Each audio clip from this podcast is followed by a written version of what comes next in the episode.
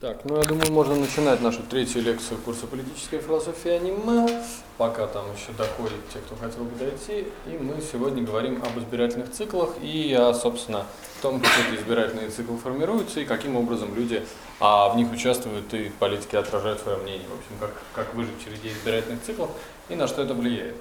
А поскольку мы говорим об аниме «Легенда о героях галактики», как и во всех предыдущих лекциях, у нас есть две политические системы – ну, по сути, три, но в, данном, в, данной, в данной ситуации нас волнует условно-демократическая политическая система под названием Альянс Свободных Планет, а, в которой существует совет, а, по сути, это совет министров, который состоит из а, военных и военных и гражданских военных гражданских министров.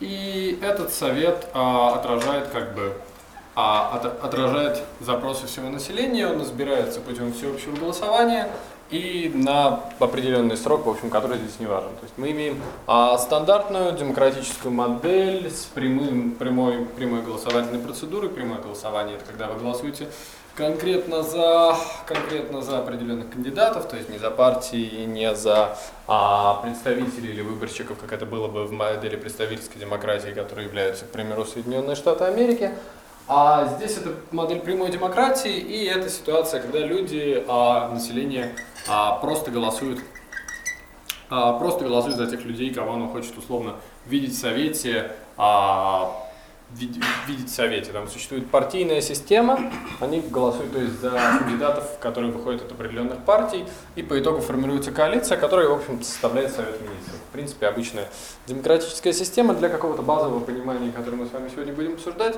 А, не очень важно знать, насколько, насколько она как бы, а, всякие внутренние механики, нам важно понимать что? Важно понимать, что, во-первых, от общественного мнения населения действительно что-то зависит, а, то есть это тот случай, когда люди действительно могут проголосовать, и в их ситуации голос будет что-то решать. То есть это демократическая система, которая более-менее работает.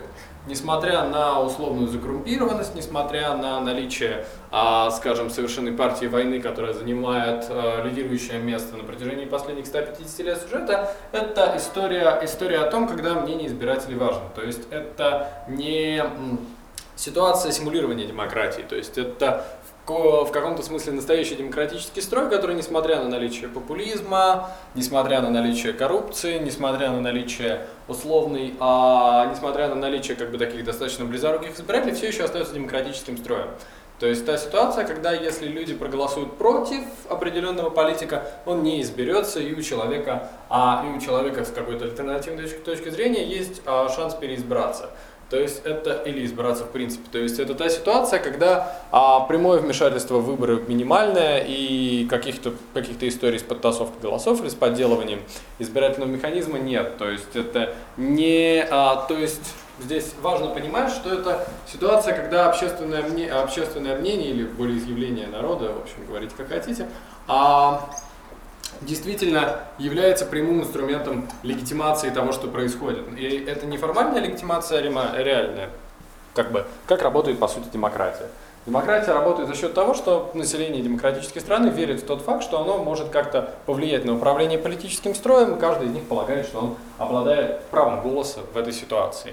И дальше здесь встает вопрос, как бы настоящая это демократия или нет. Если это демократия, которая симулирует демократические процедуры и на деле является автократичным режимом, выборы являются просто совершенно фиктивной ситуацией, в ходе которой эта процедура производится для того, чтобы на внешний рынок показать, что у нас ну, происходят какие-то выборы. Условно говоря, если в демократической, в демократической ситуации происходят а подтасовки, принуждение к голосованию и так далее и тому подобное, это не та демократическая ситуация, которую мы обсуждаем здесь.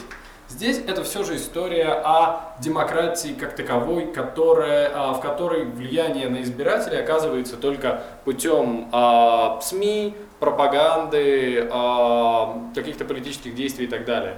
Это важно понимать, потому что от этого различаются те модели, по которым действуют политики, управляющие тем или иным режимом.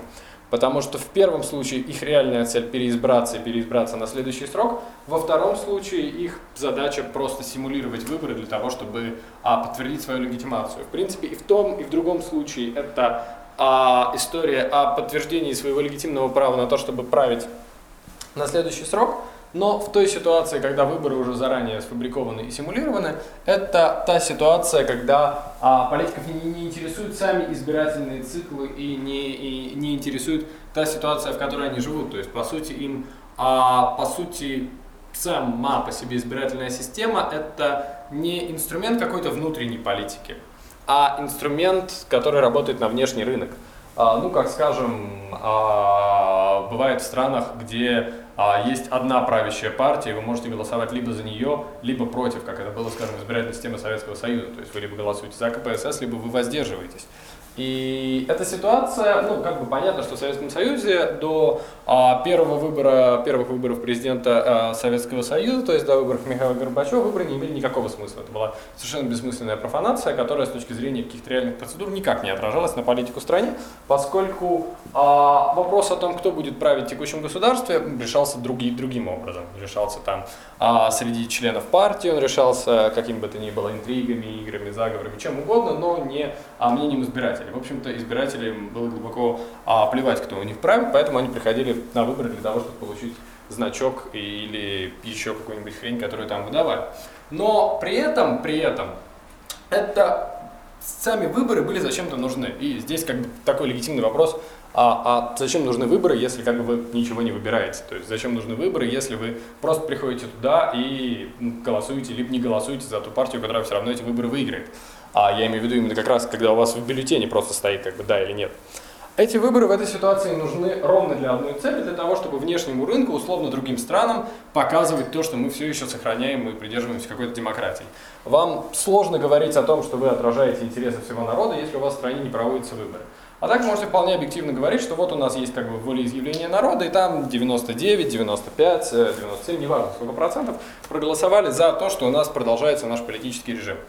И эта вся фикция, фикция заключается в том, чтобы не называть себя напрямую э, диктатурой, чтобы в мире, в котором все, равно, все равно доминируют демократические формы правления, адекватно взаимодействовать с другими странами. Понятно, что большая часть там, игроков на мировой арене понимает, что вы в принципе не являетесь демократической страной, вы являетесь примером автократии.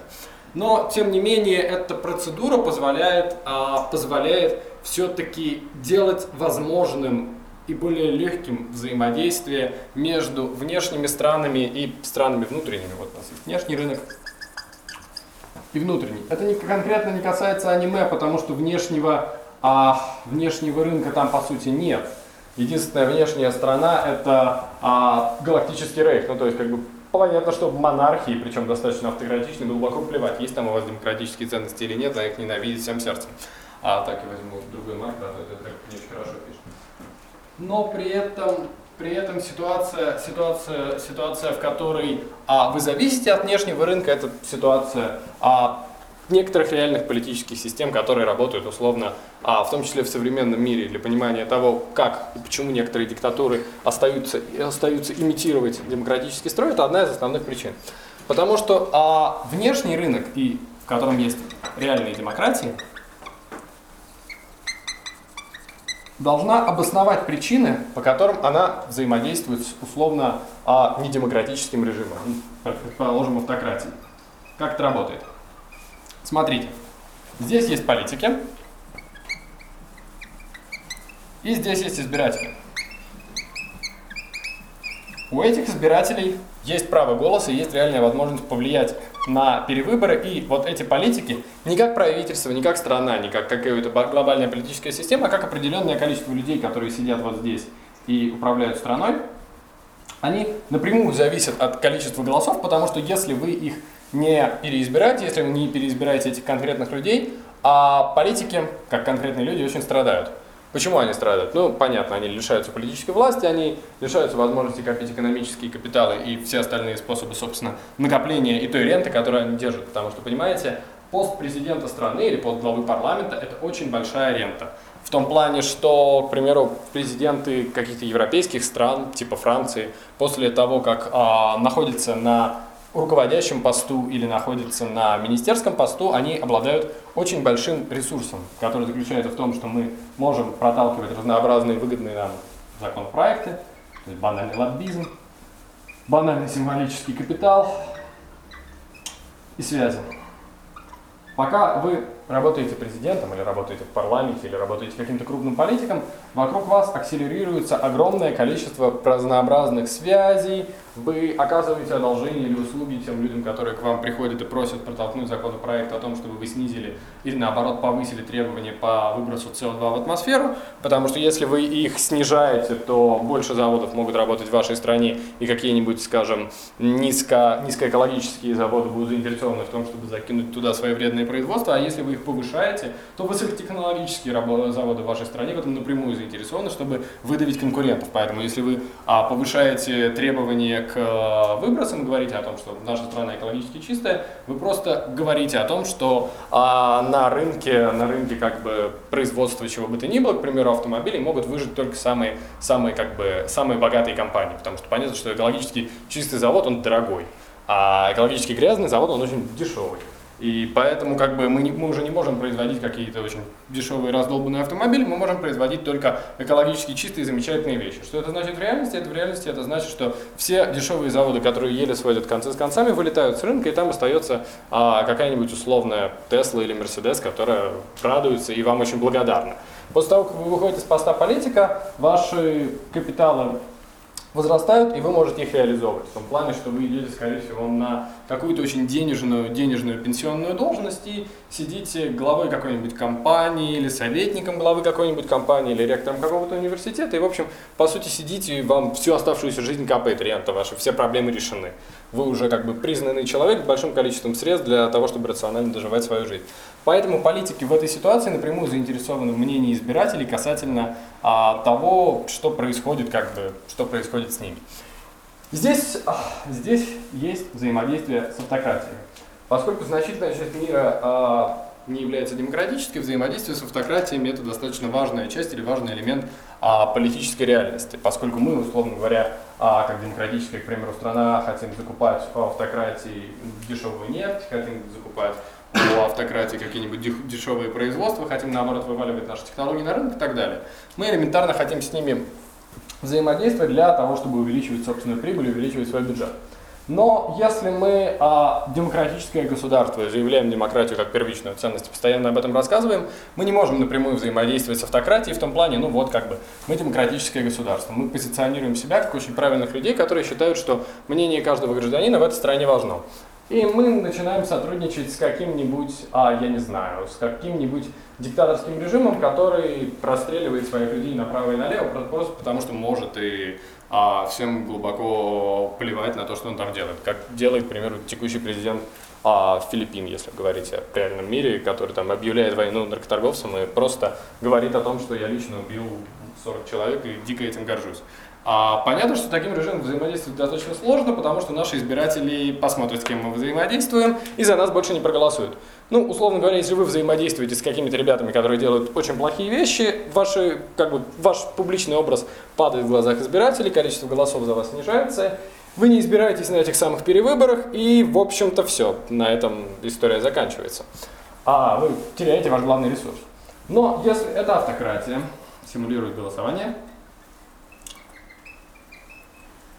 А помните о том, что автократии взаимодействие с вами тоже выгодно, потому что автократия хочет рынки, хочет технологии, хочет ресурсы и хочет взаимодействие, ну, не хочет изоляции. Никто не хочет быть в изоляции от внешнего мира. Изоляция от внешнего мира это значит то, что вас отрезают от а, инноваций, от инвестиций, отрезают от технологических рынков, отрезают от каких-то базовых рынков, вы в какой-то момент превращаетесь в страну вроде бы Ирана или Северной Кореи, у которой есть куча экономических проблем, очень непонятные перспективы, и вам нужно либо вылезать из этой изоляции, либо проецировать ее на внутренний рынок для того, чтобы держаться и существовать. Проблема изоляции на лицо. У вас проседают просто все, все возможные отрасли промышленности, вы пытаетесь что-то построить сами, у вас не хватает ресурсов, потому что для... А, ну, то есть, условно говоря, вы можете сидеть в изоляционной стране, если на дворе 12 или 10 век. Это сработает, потому что вы можете сидеть внутри одного города и что-то производить.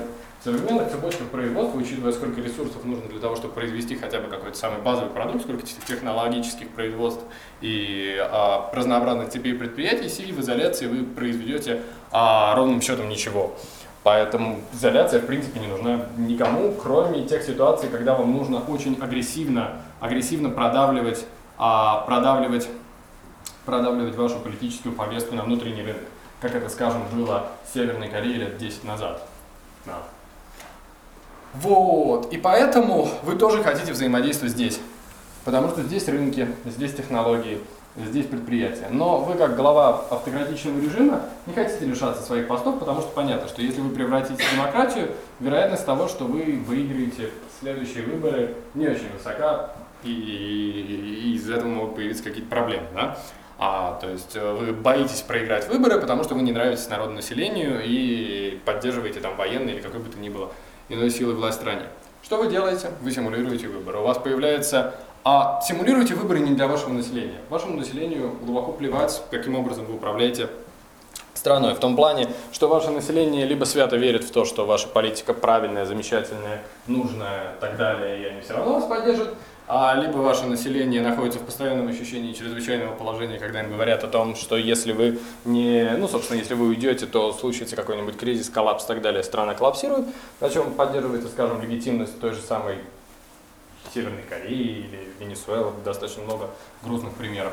Или, скажем, а, примеров из а, примеров из более правых сценариев. Ну, то есть, как бы это не обязательно, не, не обязательно условно левый протокоммунистический или послекоммунистический режим.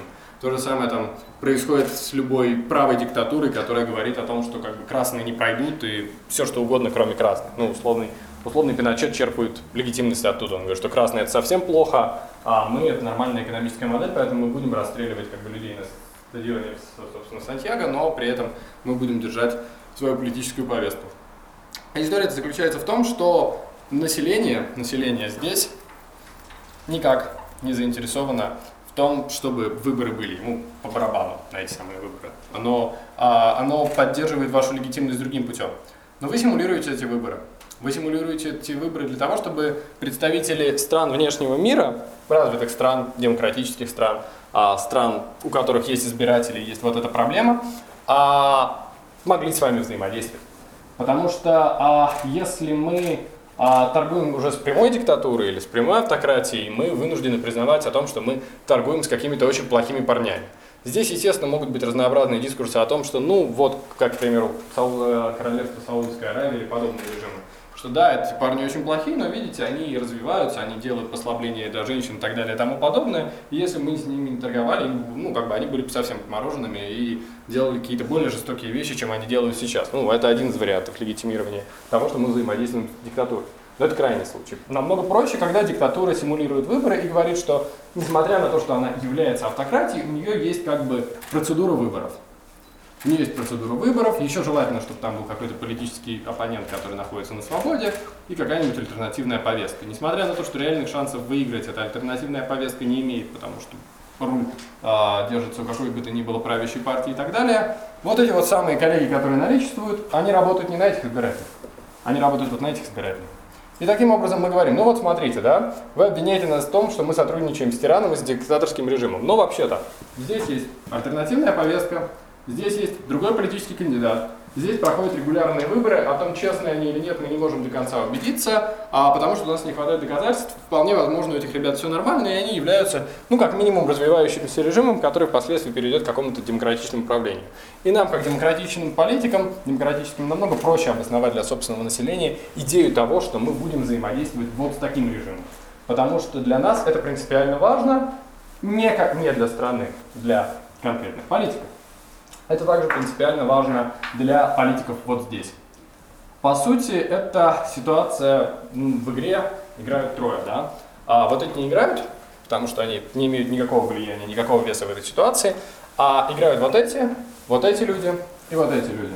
Вот этим людям заинтересованы а, иметь сделки друг с другом, но для того, чтобы иметь сделки друг с другом, им нужно убедить вот этих людей в том, что они находятся в какой-то равной ситуации. Точнее, вот этим нужно убедить вот этих людей а этим нужно, чтобы эти продолжали, продолжали свое управление здесь.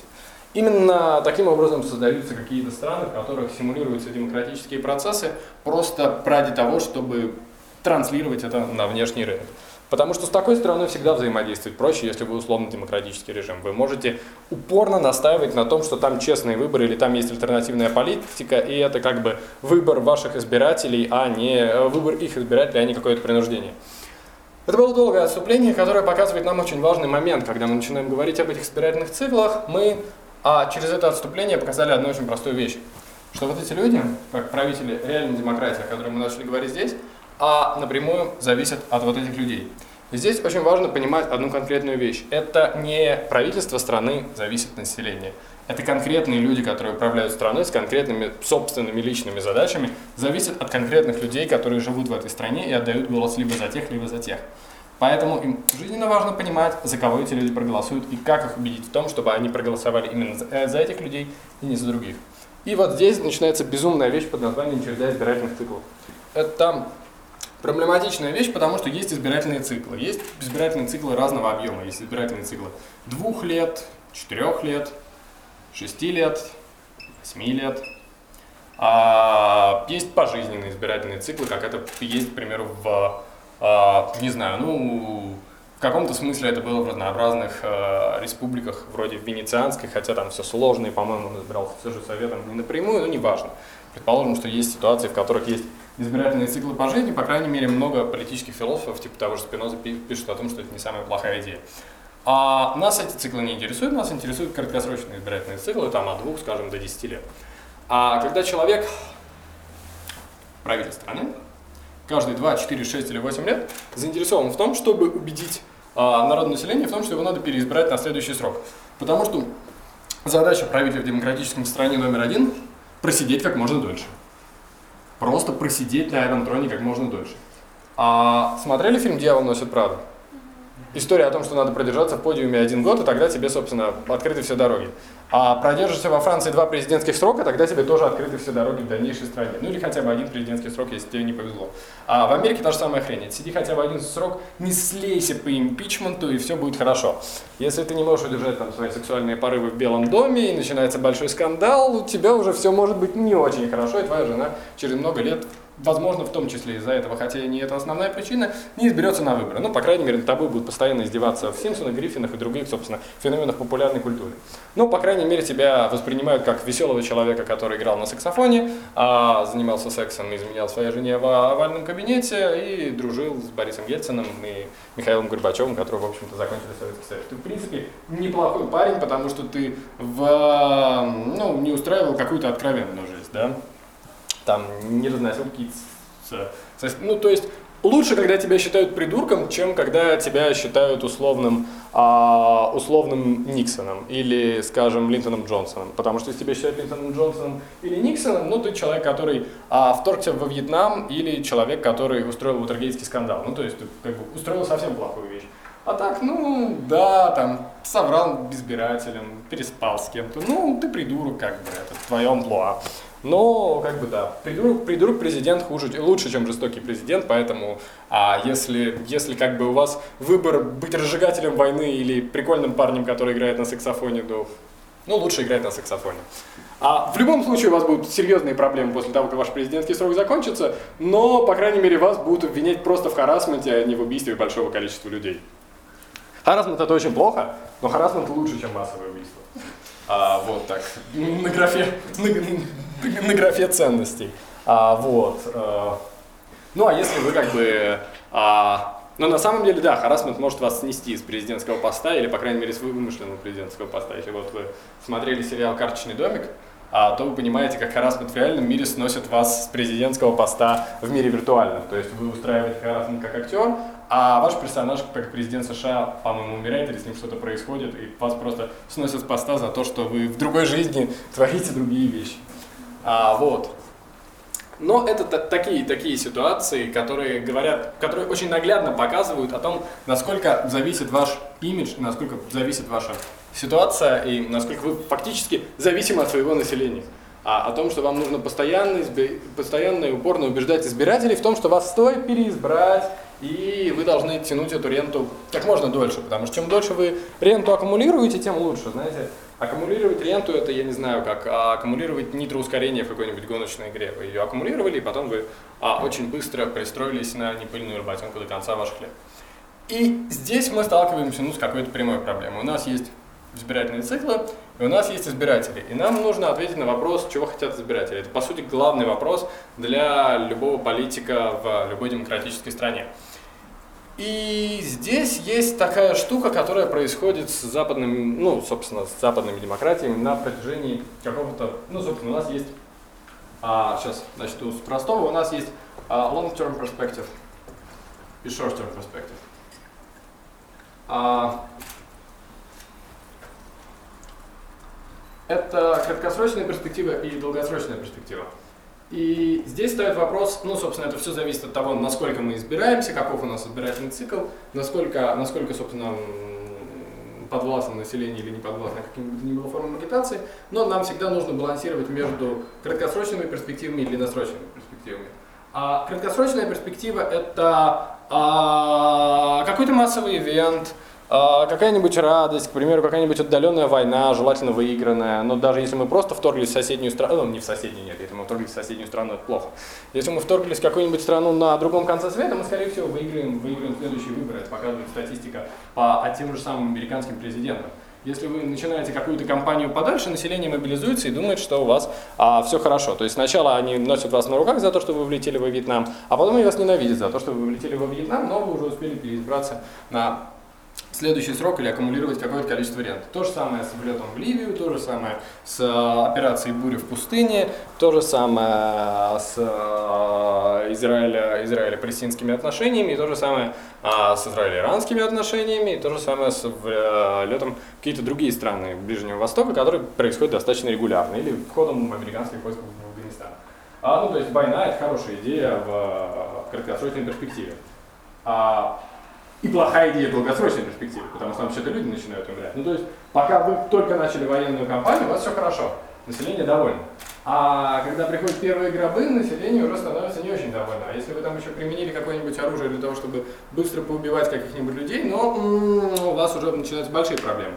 А вы вынуждены применять это оружие, потому что вы не хотите посылать своих солдат, потому что если вы будете посылать своих солдат, у вас тут же появляются недовольные семьи и так далее. Знаете, может быть, кто-то из вас смотрел фильм или сериал, сериал In the Thick of It, а фильм In the Loop, британский сериал в петле и, собственно, в гуще событий с Питером Капальди а, в роли Малькольма Такера такого абсолютно, абсолютно жесткого, жесткого главы пресс-аппарата. Там в фильме есть прекрасная фраза, когда американский генерал, а, там американский генерал и сторонница антивоенного комитета, которые являются друзьями, сидят в комнате, и он объясняет ей, собственно, наглядно, как происходит война. Они сидят в детской комнате, я не помню, то ли ее какого-то родственника, то ли чего-то подобного. В общем, представь себе, детская, а генерал похожий на Фреда Флинстоуна в генеральской униформе, а сенаторша, которая топит просто против войны и постоянно говорит о том, что наша основная идея это для того, чтобы не вторгаться на Ближний Восток, генерал берет такой игрушечный игрушечный калькулятор, который говорит что-то в стиле там hello darling или что-то и озвучивает те циферки, которые он набирает. И генерал набирает цифры и показывает, сколько там нужно войск. 12 тысяч людей как бы а, послать. И она спрашивает, что это за цифра 12 тысяч? Ну, 12 тысяч должно умереть, чтобы наша компания удалась это минимально. Она говорит, в смысле? Ну, мы должны послать хотя бы 24 тысячи. Зачем? Ну, потому что если как бы никто с войны не вернется, будет выглядеть, как будто мы ее проиграли. А так, если вернется хотя бы половину, ну, уже нормально, мы ее выиграли. Если мы пошлем 36 тысяч человек, возвращается 24, вообще отлично. Мы точно выглядим победителями, потому что значительное количество людей вернулось. Ну, понятно, что если мы начинаем войну, там точно кто-то умрет. Ну, 100%. А хотя, учитывая там дроны и все остальное, возможно, в ближайшем будущем будут умирать только, ну, собственно, жители других стран, которые нас, как политиков нашей страны, не очень сильно интересуют и а волнуют, если только из этого не, не зайдет какой-нибудь очередной скандал. Долгосрочная перспектива. Долгосрочная перспектива – это те обстоятельства, которые будут важны, которые скажутся на стране в целом, на ее экономической или политической системе лет через 6, 8, 10, 12 и так далее. И действия, которые вы оказываете на долгосрочную перспективу, обычно оказывают плохой результат в краткосрочном.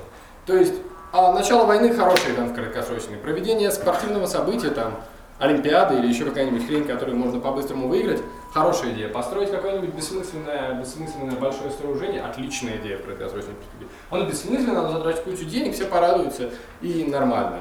А там, ну, не знаю, что, что-то милое совершить, там, выиграть премию мира а, Нобелевскую, ну, что-нибудь вот такое, вывести войска откуда, по, откуда-то по-быстрому, а, объявить какую-нибудь тупую экономическую политику. Лучшая история про краткосрочные перспективы – это максимально тупая экономическая политика, которая просто раз, раз, а, сделает плохой вашу экономику в долгосрочной перспективе, я просто подбирал то слово, которое, в общем, надо сказать, что случится с вашей экономикой, но при этом в краткосрочной перспективе вас переизберут. Это то, что происходит с Венесуэлой после нефтяного бума.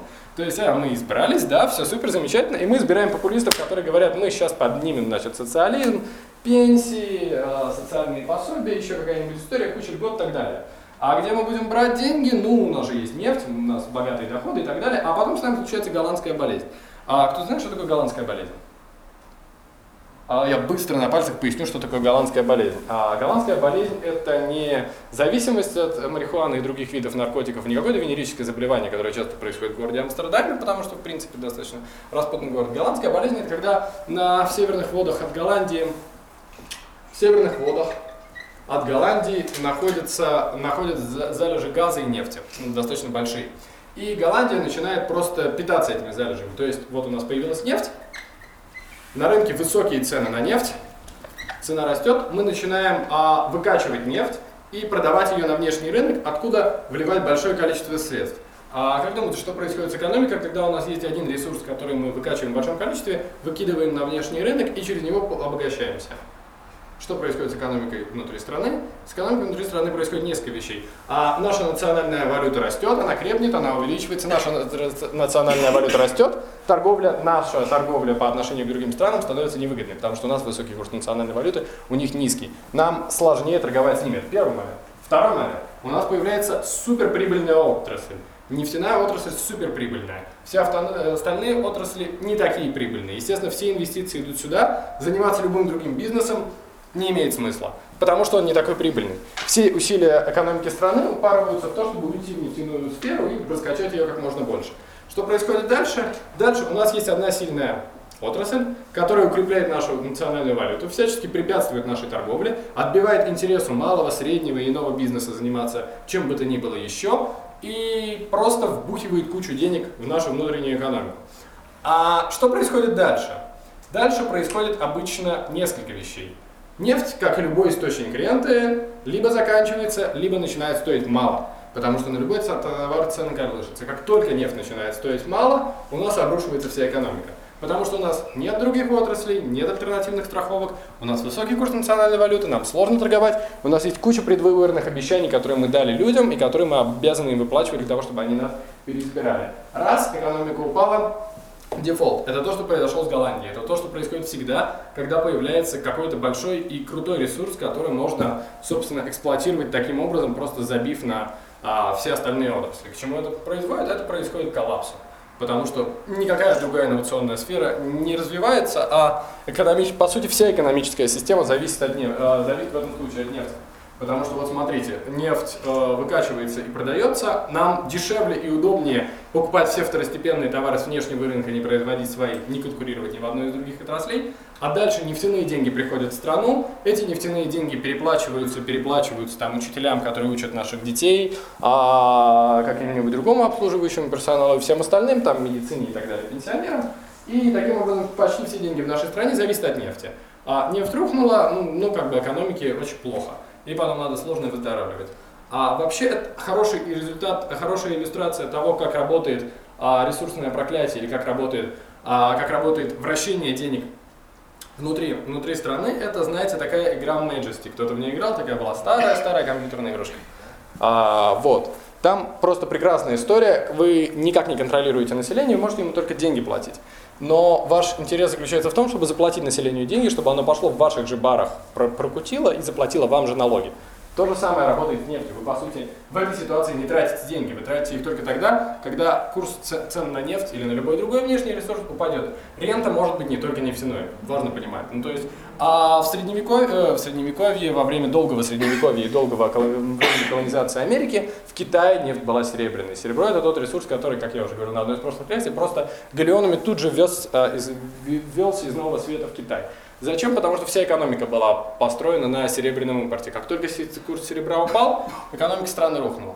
А, нефть, газ, драгоценные металлы, а, какой-нибудь другой редкий ресурс, универсальное топливо, в общем, все что угодно может стать, а, может стать рентой. Как бороться с голландской болезнью, это сложный вопрос.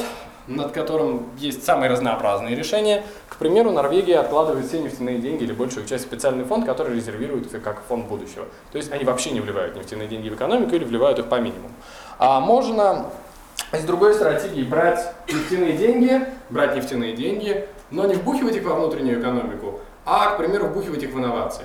То есть у вас есть условно инновационные, инновационные, инновационные отрасли, и вы тратите нефтяные деньги только туда. Вы тратите нефтяные деньги только на производство инноваций. Производство инноваций – это хорошая история, знаете. А есть такая книжка, а, книжка Level of Richness, рычаг богатства Джоэля Мокера, возможно, кто-то не знаком. А, ну, неважно, эта книжка достаточно, там хорошее, хорошее предисловие, а дальше там очень занудное перечисление того, как какие инновации разрабатывались и влияли на экономический сектор. В общем, если вам нравится теория инноваций, это хорошая книга для того, чтобы почитать. Если вам не нравится, вы можете почитать предисловие и смело забить на чтение дальнейшей книги, потому что она, в принципе, достаточно технически скучная. Но эта книга рассказывает об одной важной вещи – о том, что есть несколько основных источников экономического роста. Ну, поскольку мы все в нем заинтересованы, у нас есть несколько его источников. Первый источник экономического роста – это банальное, банальный рост населения. Чем больше людей в нашей стране, тем больше растет как бы экономический рост. Второй – это торговля, торговля с внешними рынками и заполнение этих внешних рынков.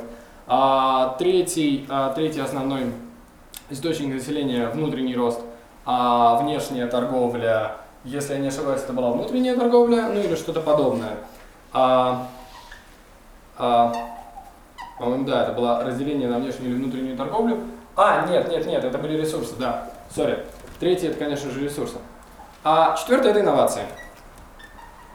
А, простая логическая задачка, угадайте, чем инновации, а, чем инновации отличаются от всех других трех перечисленных источников экономического роста. То есть рост населения, рост торговли и рост, а, и рост ресурсов, и инновации.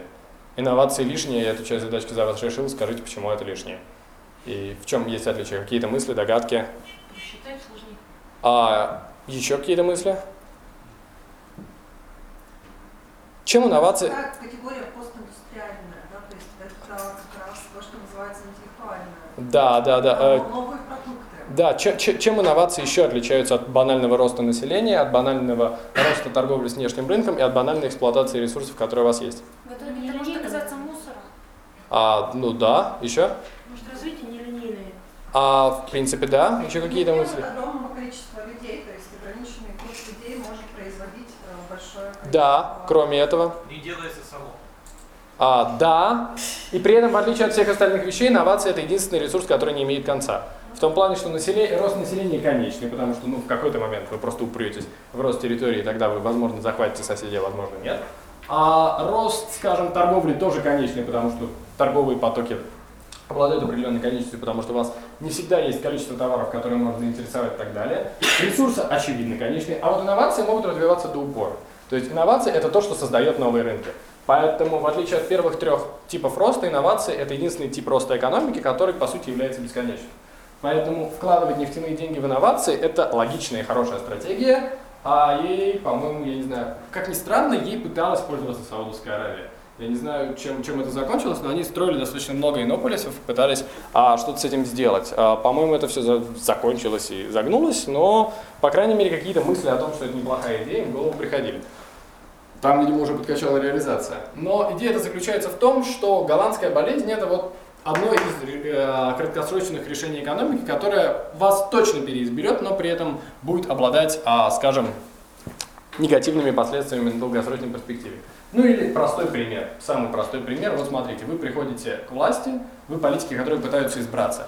И вы говорите, окей, наша избирательная программа заключается в том, что мы а, повысим пенсии, снижим пенсионный возраст, дадим кучу э, социальных льгот, а бесплатное образование, бесплатное, бесплатное, значит, там еще что-нибудь. И на волне всего этого избираемся, потому что наше население просто заинтересовано в наших лозунгах, оно и покупает. Да, мы избираемся. А дальше у нас есть два варианта. Либо мы ничего не делаем, и ничего не делаем, мы просто сидим. Это, кстати, хороший вариант. Потому что если мы ничего не делаем, мы просто сидим, нас просто не переизберут, и вроде бы норм, мы, по крайней мере, не сломаем экономическую систему страны. А есть другой вариант, мы начнем это делать. И мы начнем просто вливать лишние деньги, лишние деньги в страну, которые по сути ничем не обеспечены. То есть для того, чтобы, а, ну то есть самая простая стратегия это допечатать денег, мы все знаем, чем заканчивается эта стратегия. А есть другие стратегии, но по сути любые такие предвыборные обещания, которые завязаны на каком-то внешнем ресурсе и завязаны на том, чтобы насильно изменять и искусственно регулировать экономику, приводят к тому, что в долгосрочной перспективе, долгосрочной перспективе экономическая система страны, а страны начинает рушиться. И здесь есть последний вопрос, перед тем, как перейти к рассуждению об избирательных циклах в краткосрочной и долгосрочной ситуации. Последний вопрос заключается в том, как думаете, а если наша краткосрочная цель переизбраться, а наша долгосрочная цель это там устойчивый рост, а, рост экономической системы, от которой зависит, а, от которой зависит все на, от которой зависит все население страны, как думаете, а какой вид режима, ну, собственно, автократия или демократия с каким лучше справляется? Долгосрочная автократия. Да, да, как ни странно, как ни странно, автократичные, автократические режимы не всегда, но в некоторых случаях до, достаточно легко выполняют долгосрочные обстоятельства. Это как раз тот кейс, когда а, режим забивает на политическую систему, забивает полностью, но при этом делает свободный рынок и делает открытую экономическую систему. А, так, к примеру, делал Сингапур, и у него получилось, так делала Чили, у него получилось в каком-то смысле, так делала Япония с Южной Кореей, у них получилось в принципе получилось с определенным количеством рисков и издержек, которые произошли в каждой из этой страны, но тем не менее автократия может решать долгосрочные экономические проблемы и приводить к какому-то экономическому росту. Самое забавное, что очень часто автократия, в которой произошел экономический рост, впоследствии становится демократией.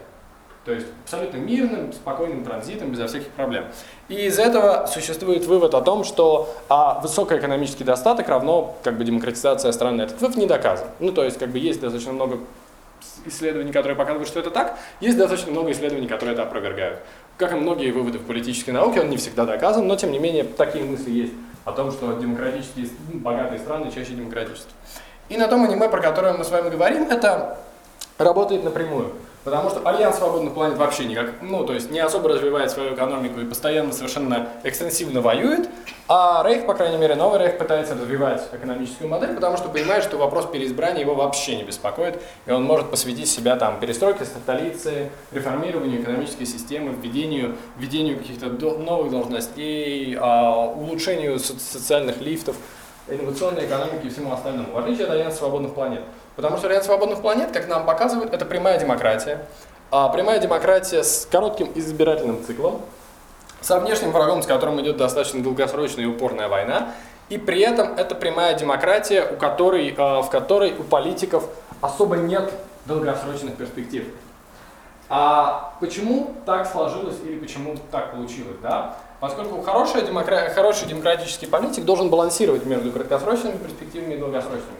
В том плане, что в краткосрочке вам все равно надо переизбираться для того, чтобы держать свою личную ренту, а в долгосрочке вам нужно развивать страну для того, чтобы а, уходить на покой в нормальной развитой стране, стране с одной стороны, и с другой стороны, чтобы в очередном избирательном цикле не столкнуться с кризисом, который настанет, если вы будете а, не заботиться о долгосрочной перспективе. Проблема политической системы, которую мы видим в нашем аниме, заключается в том, что в ней всего две страны. Ну, по сути, три, но реальных политических игрока два. Это демократия, Альянс свободных планет и галактический рейх. Автократия.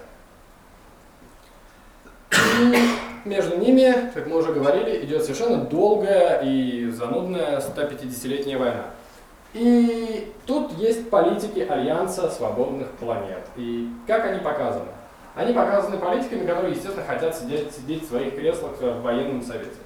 Лучший способ сидеть в военном кресле, э, в смысле в политическом кресле а, в своем совете, если у вас есть внешний враг, это воевать с ним. Как мы уже говорили на первой лекции, неважно, успешно вы воюете или нет, если война продолжается, вы посылаете туда новые силы и периодически одерживаете какие-то победы, вы более-менее держитесь в кресле, потому что постоянно можете напирать на то, что у вас есть враг, с которым вы воюете, если вас не переизбрать, этот враг придет, захватит, ужас, кошмар, автократия, концентрационные лагеря, они там были 200 лет назад, сейчас их уже нет, но они там были, мы их помним, поэтому как бы мы не хотим это встретить на нашей территории, мы будем этому сопротивляться всеми силами. И, пожалуйста, голосуйте за нас.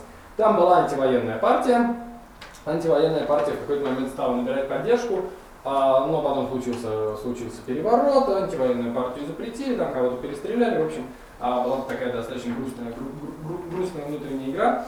А, просто Альянс свободных планет это очень забавное политическое формирование, которое не имеет долгосрочных целей. Потому что долгосрочных целей оно не имеет, потому что ее экономика, а, точнее, краткосрочные цели и перспективы на выборах напрямую зависят от войны с Галактическим Рейхом, от успешности ведения этой войны. Все долгосрочные цели направлены на то, чтобы с одной стороны эту войну не проиграть по понятным причинам, но с другой стороны, чтобы эту войну не выиграть.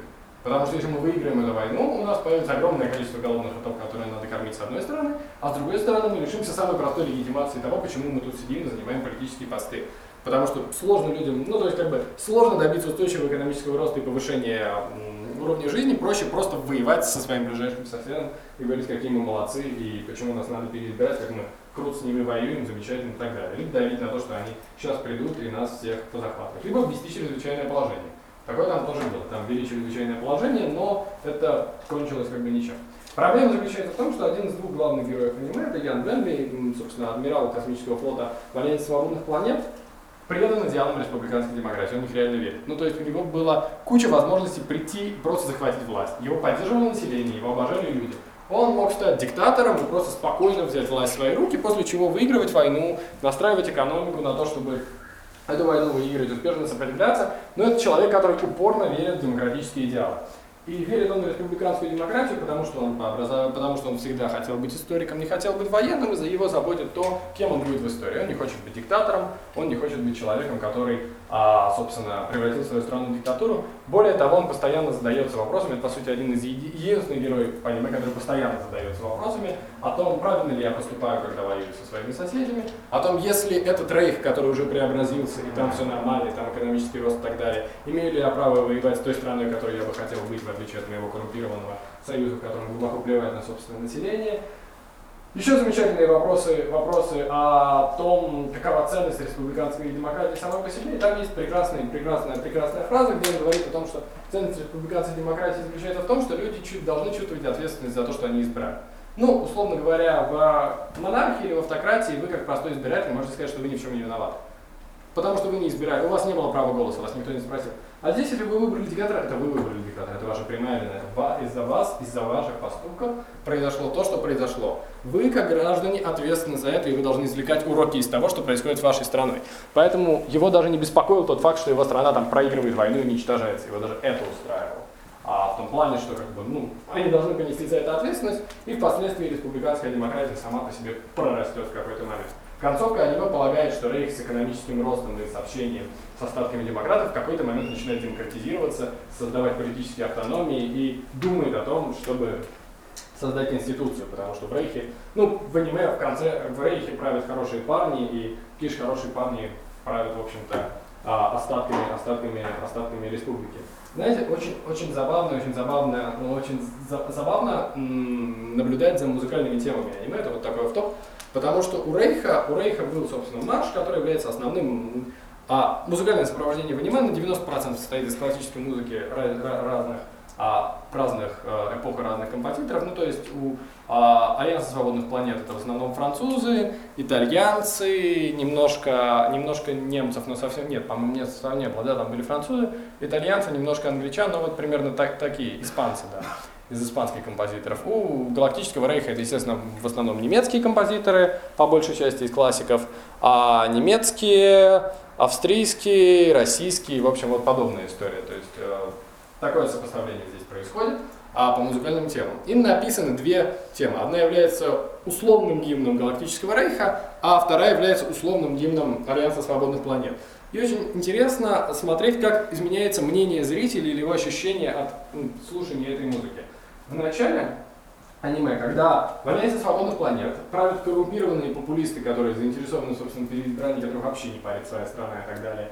И это просто очень неприятные люди, которые, у у ко- которые во-первых, правят своей страной через популизм, массовые высказывания, продолжение военного конфликта, расширение военного конфликта и так далее. А еще там есть особо отмороженная организация местных молодых бойцов, которые ходят и бьют лица всем несогласным, говоря о том, что они защищают демократические идеалы. Такие местные вот э, а, местный Гитлер Юген, который, в общем, ходит и с кем-то постоянно дерутся, с битами и со всем остальным. И у Альянса есть гимн, да, и этот гимн распевает, во-первых, политики коррумпанты, которые пытаются поднять таким образом национальный дух и поднимают всю страну национальный гимн, а во-вторых, вот эти, собственно, отмороженные, отмороженные, отмороженные местные а, силовики, которые просто кого-то бьют. Ну, под слова того же самого гимна в основном, его воспроизводя и говоря о том, что сейчас мы тут защитим демократию. И, естественно, гимн Альянса на протяжении первой половины аниме воспринимается как совершенно дикая, омерзительная вещь, под которую происходят ужасные вещи, под которую там а, унижают население, ущемляют свободы, избивают людей, убивают людей и посылают этих людей на войну. А во второй половине аниме, когда, в общем-то, Рейх захватил Альянс, осталось вот горстка республиканцев, которые запираются в неприступной крепости и сопротивляются как могут и так далее, они оставляют тот же самый гимн, то есть они называют себя а, Республикой Изерлон, и на этот раз это куча приятных людей, действительно честных, добрых, правильных и так далее, которые просто воюют с Рейхом, потому что им нравятся демократические идеалы, и они все пошли из-за этого воевать с Рейхом. Условно, что-то похожее на парижскую коммуну. Вот, как бы люди просто сказали, что нам нравятся эти мысли, и мы будем просто воевать до конца за республиканскую демократию. И самое, самое забавное, что к одной и той же музыке на протяжении второй половины аниме отношение меняется. Вам оно начинает нравиться, потому что как бы оно уже привязано к людям, которые, которым вы симпатизировали на протяжении на протяжении всего этого сериала. Да. И при этом то же самое происходит, то же самое происходит с гимном Рейха. Если сначала его исполняет местный деградировавший кайзер, какие-то аристократы, которые пытаются, а, собственно, поддерживать династию, которая уже 300 там, или 400 лет, которая пала в разврате и так далее, то когда этот гимн начинают исполнять уже молодые приятные адмиралы, которые пришли из угнетенных сословий для того, чтобы поднять эту страну, отменить сословные перспективы, дать возможность экономического роста, дать возможность развитию каждому человеку и так далее, отношение к этой музыке меняется. То есть забавно, что если вы вначале не любите ни ту, ни другую, то в конце вы одинаково хорошо относитесь и к Галактическому Рейху, и к Альянсу Свободных Планет. Это очень интересная история, то есть я уже, по-моему, рассказал, но это очень интересный феномен, потому что обычно в жанре космической оперы или в какой-нибудь глобальной, глобальной истории вы а не, ну, собственно, четко стоите на позиции одной стороны. То есть, условно говоря, в «Звездных войнах» вы, скорее всего, симпатизируете повстанцам по своему первому просмотру и недолюбливаете, недолюбливаете имперцев, потому что они козлы. Нет, впоследствии вы можете их начать любить и так далее и тому подобное, но по первому просмотру вам четко показано, я имею в виду классические «Звездные войны», четко показано, кто плохой, а кто хороший. А, то же самое даже в каком-то другом а, в жанре космической оперы. Ну, типа там звездный десант. Понятно, что люди хорошие, жуки не очень, тем более они не люди. А, какой-нибудь Mass Effect, все более-менее хорошие, жнецы, а, скорее всего, плохие. А, точно плохие. Какой-нибудь, я не знаю еще из таких популярных тайтлов. А, Star Trek, все хорошие, Клиганы, Клиганы не очень.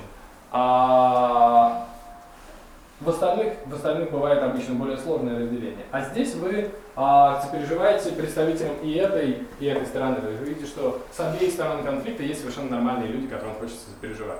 И это очень важно, потому что, ну, собственно, это лишает, лишает той ситуации, когда при просмотре какого-то явления массовой культуры вы начинаете симпатизировать какой-то стране и ненавидеть кого-то другого.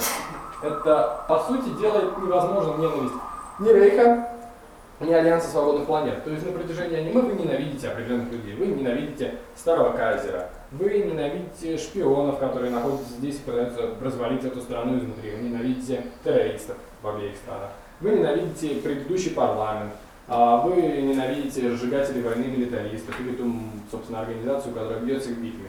Вы ненавидите конкретных людей, вы ненавидите, собственно, политические режимы и идеи. Вы понимаете, что оба режима в этой ситуации имеют какое-то право на существование и на сосуществование друг с другом.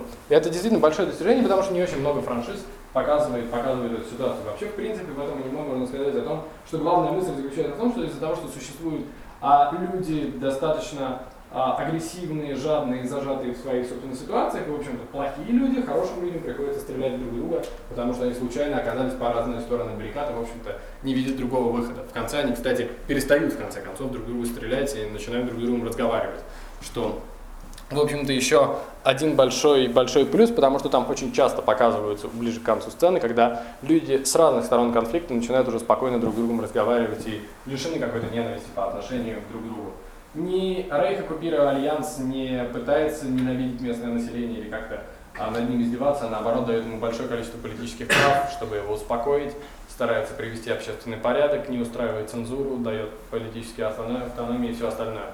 То же самое делает Альянс, когда до этого пытался оккупировать территорию Рейха. Даже в самом конце, когда вот остатки этой республики приходят на разговор к Кайзеру, они а, говорят с ним на равных и пытаются ему объяснить о том, почему республиканская демократия в итоге станет лекарством для галактического рейха.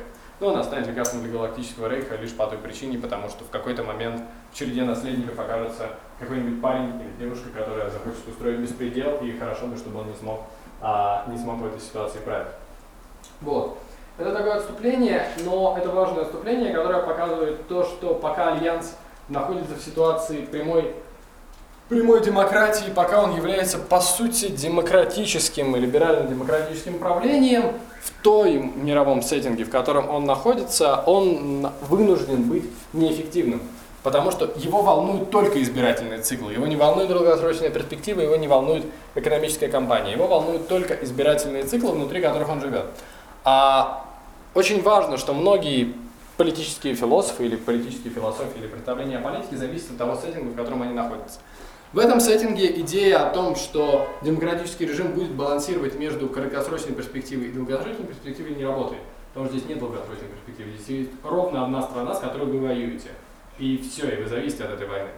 А представьте себе экономику, экономику, политику и, в принципе, жизнь в Северной Корее. Ну, вы можете это представить, да, более-менее, плюс-минус а, вера в какого-то местного правителя, а, отмороженная работа на урановых рудниках а, фактически бесплатно, отсутствие электричества, вы питаетесь немножко рисом, немножко верой а немножко верой и немножко рисом. И готовы просто убивать, убивать за режим и так далее. Мы понимаем, что в современном мире это совершенно неэффективная экономическая модель. Вы будете абсолютно бедной страной, которая не может нормально конкурировать со своим южным, более успешным соседом. И все, что у вас есть, это ядерные боеголовки, которыми вы пытаетесь шантажировать соседние страны для того, чтобы вам прислали немножко риса, потому что у вас снова засуха, голод и так далее, нечем кормить. А несмотря на то, что ваши лидеры обучались на Западе, но они возвращались сюда, их называют богами, и они такие, ну ладно, а, буду богом. А как думаете, существует ли сеттинг, в котором а, экономика и политика по системе Северной, Северной Кореи будет эффективной и реально будет отражать как бы национальные интересы и помогать людям? Да. Да. А, близко, но не совсем. А я просто... Вархаммер. Что? Вархаммер. Да, да, Варха- Хаос. Вархаммер 40 тысяч, да, Империум стоит абсолютно на тупой северокорейской экономике. То есть, ну, а кто-то еще знает про 40-тысячный Вархаммер? А, фэнтезийная вселенная, в которой сначала человечество было, а, там долгая история, но, в общем, в какой-то момент появился император, объединил людей, пошел захватывать галактику, вырезать все нечеловеческие расы, а потом половина его детей, половина его легионов предала, началась большая война, а, в ходе которой император впал в стазис, сел на, сел на трон и как бы стал править в стазисе, ни, ни на что не реагируя, его заменили лорды терроры, по сути местные коррумпированные бюрократы, которые взяли власть в свои руки, а после чего как бы империум стал выживать. А за- на протяжении 10 тысяч лет большая часть технологий забылась, императоры обожествили, в него стали верить до упора, и а, технологии падают, эконом- экономики, экономики по сути нет, она работает, а местные ученые относятся ко всем инородным технологиям как к чему-то божественному, что упало и приказывают не трогать, не разбирать, ничего с этим не делать. Есть все в разрозненности, все в какой-то разрухе, но здесь существует одна, одна как бы одна очень важная деталь, почему эта экономическая модель работает.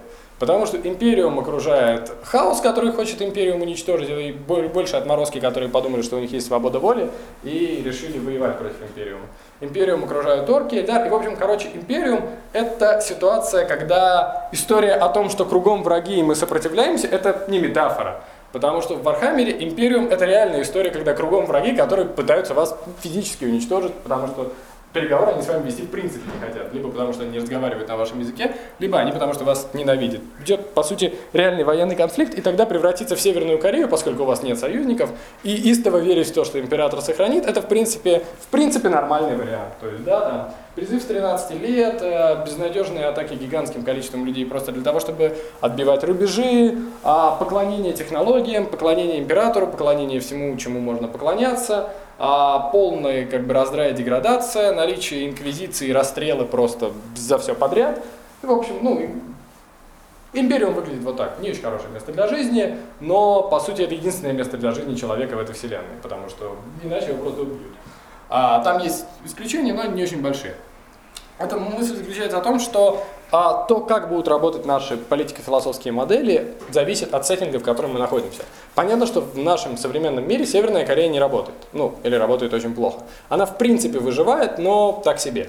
Но если бы ее действительно окружали враги, которые действительно хотели ее уничтожить и воевали с ней, это бы работало. Ну, по сути, в реальности это не так, но если бы это было так, это была бы не самая плохая экономическая модель, и, в принципе, возможно, единственная.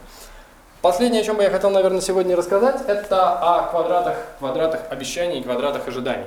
Смотрите, это больше характерно к реальным демократиям, которые находятся в современном мире, но это какой-то важный элемент нашего рассказа.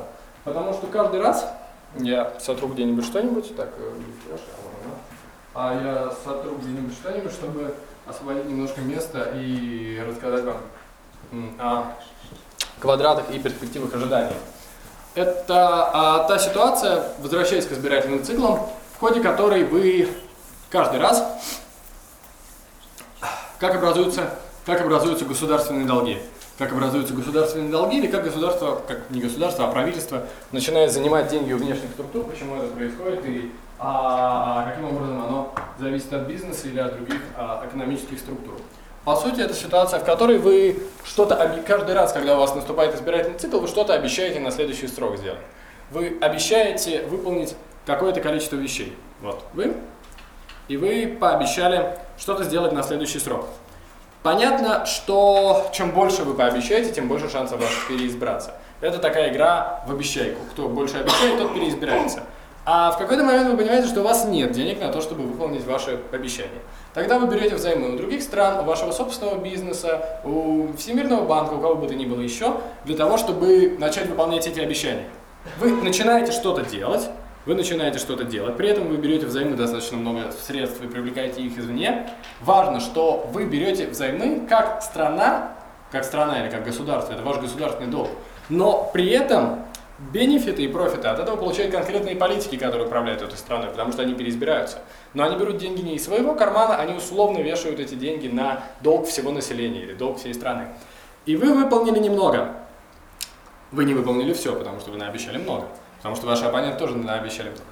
В следующем избирательном цикле вы обещаете больше для того, чтобы переизбраться. Вы говорите о том, что вот мы немножко выполнили, а, супер отличный рост, мы пообещаем больше и все будет супер, мы пообещаем какую-то вот такую точку. И население уже ожидает вот этих результатов. И проблема в том, что ваши оппоненты -то тоже обещают примерно столько же.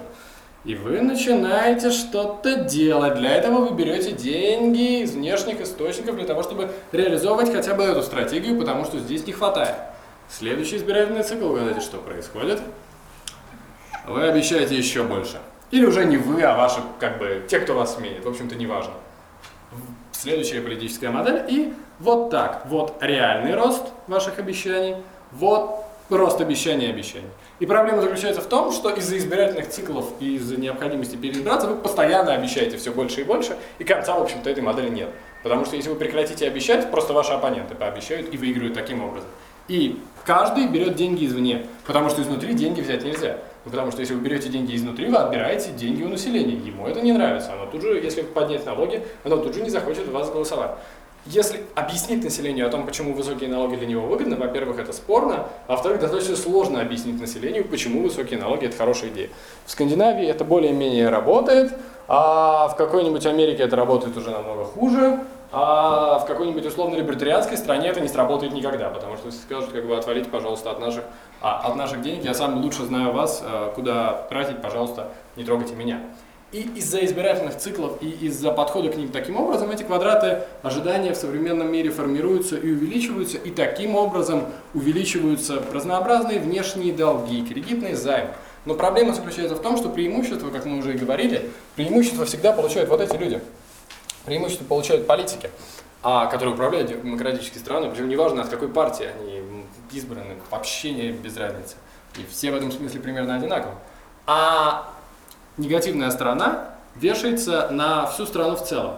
И она часто не сваливается на страну как большая проблема, потому что все играют в эту игру. Когда все играют в эту игру, это один большой пузырь, а население о котором не думает, и поэтому этот пузырь работает. Ну, то есть, как бы он вроде бы работает, мы все друг у друга каким-то образом занимаем. А как и любой финансовый пузырь, как только мы перестанем в него верить, он обвалится. Вот, на этом я, наверное, закончу сегодняшнюю лекцию. Если есть вопросы, я готов на них ответить. А есть у кого-то какие-то вопросы?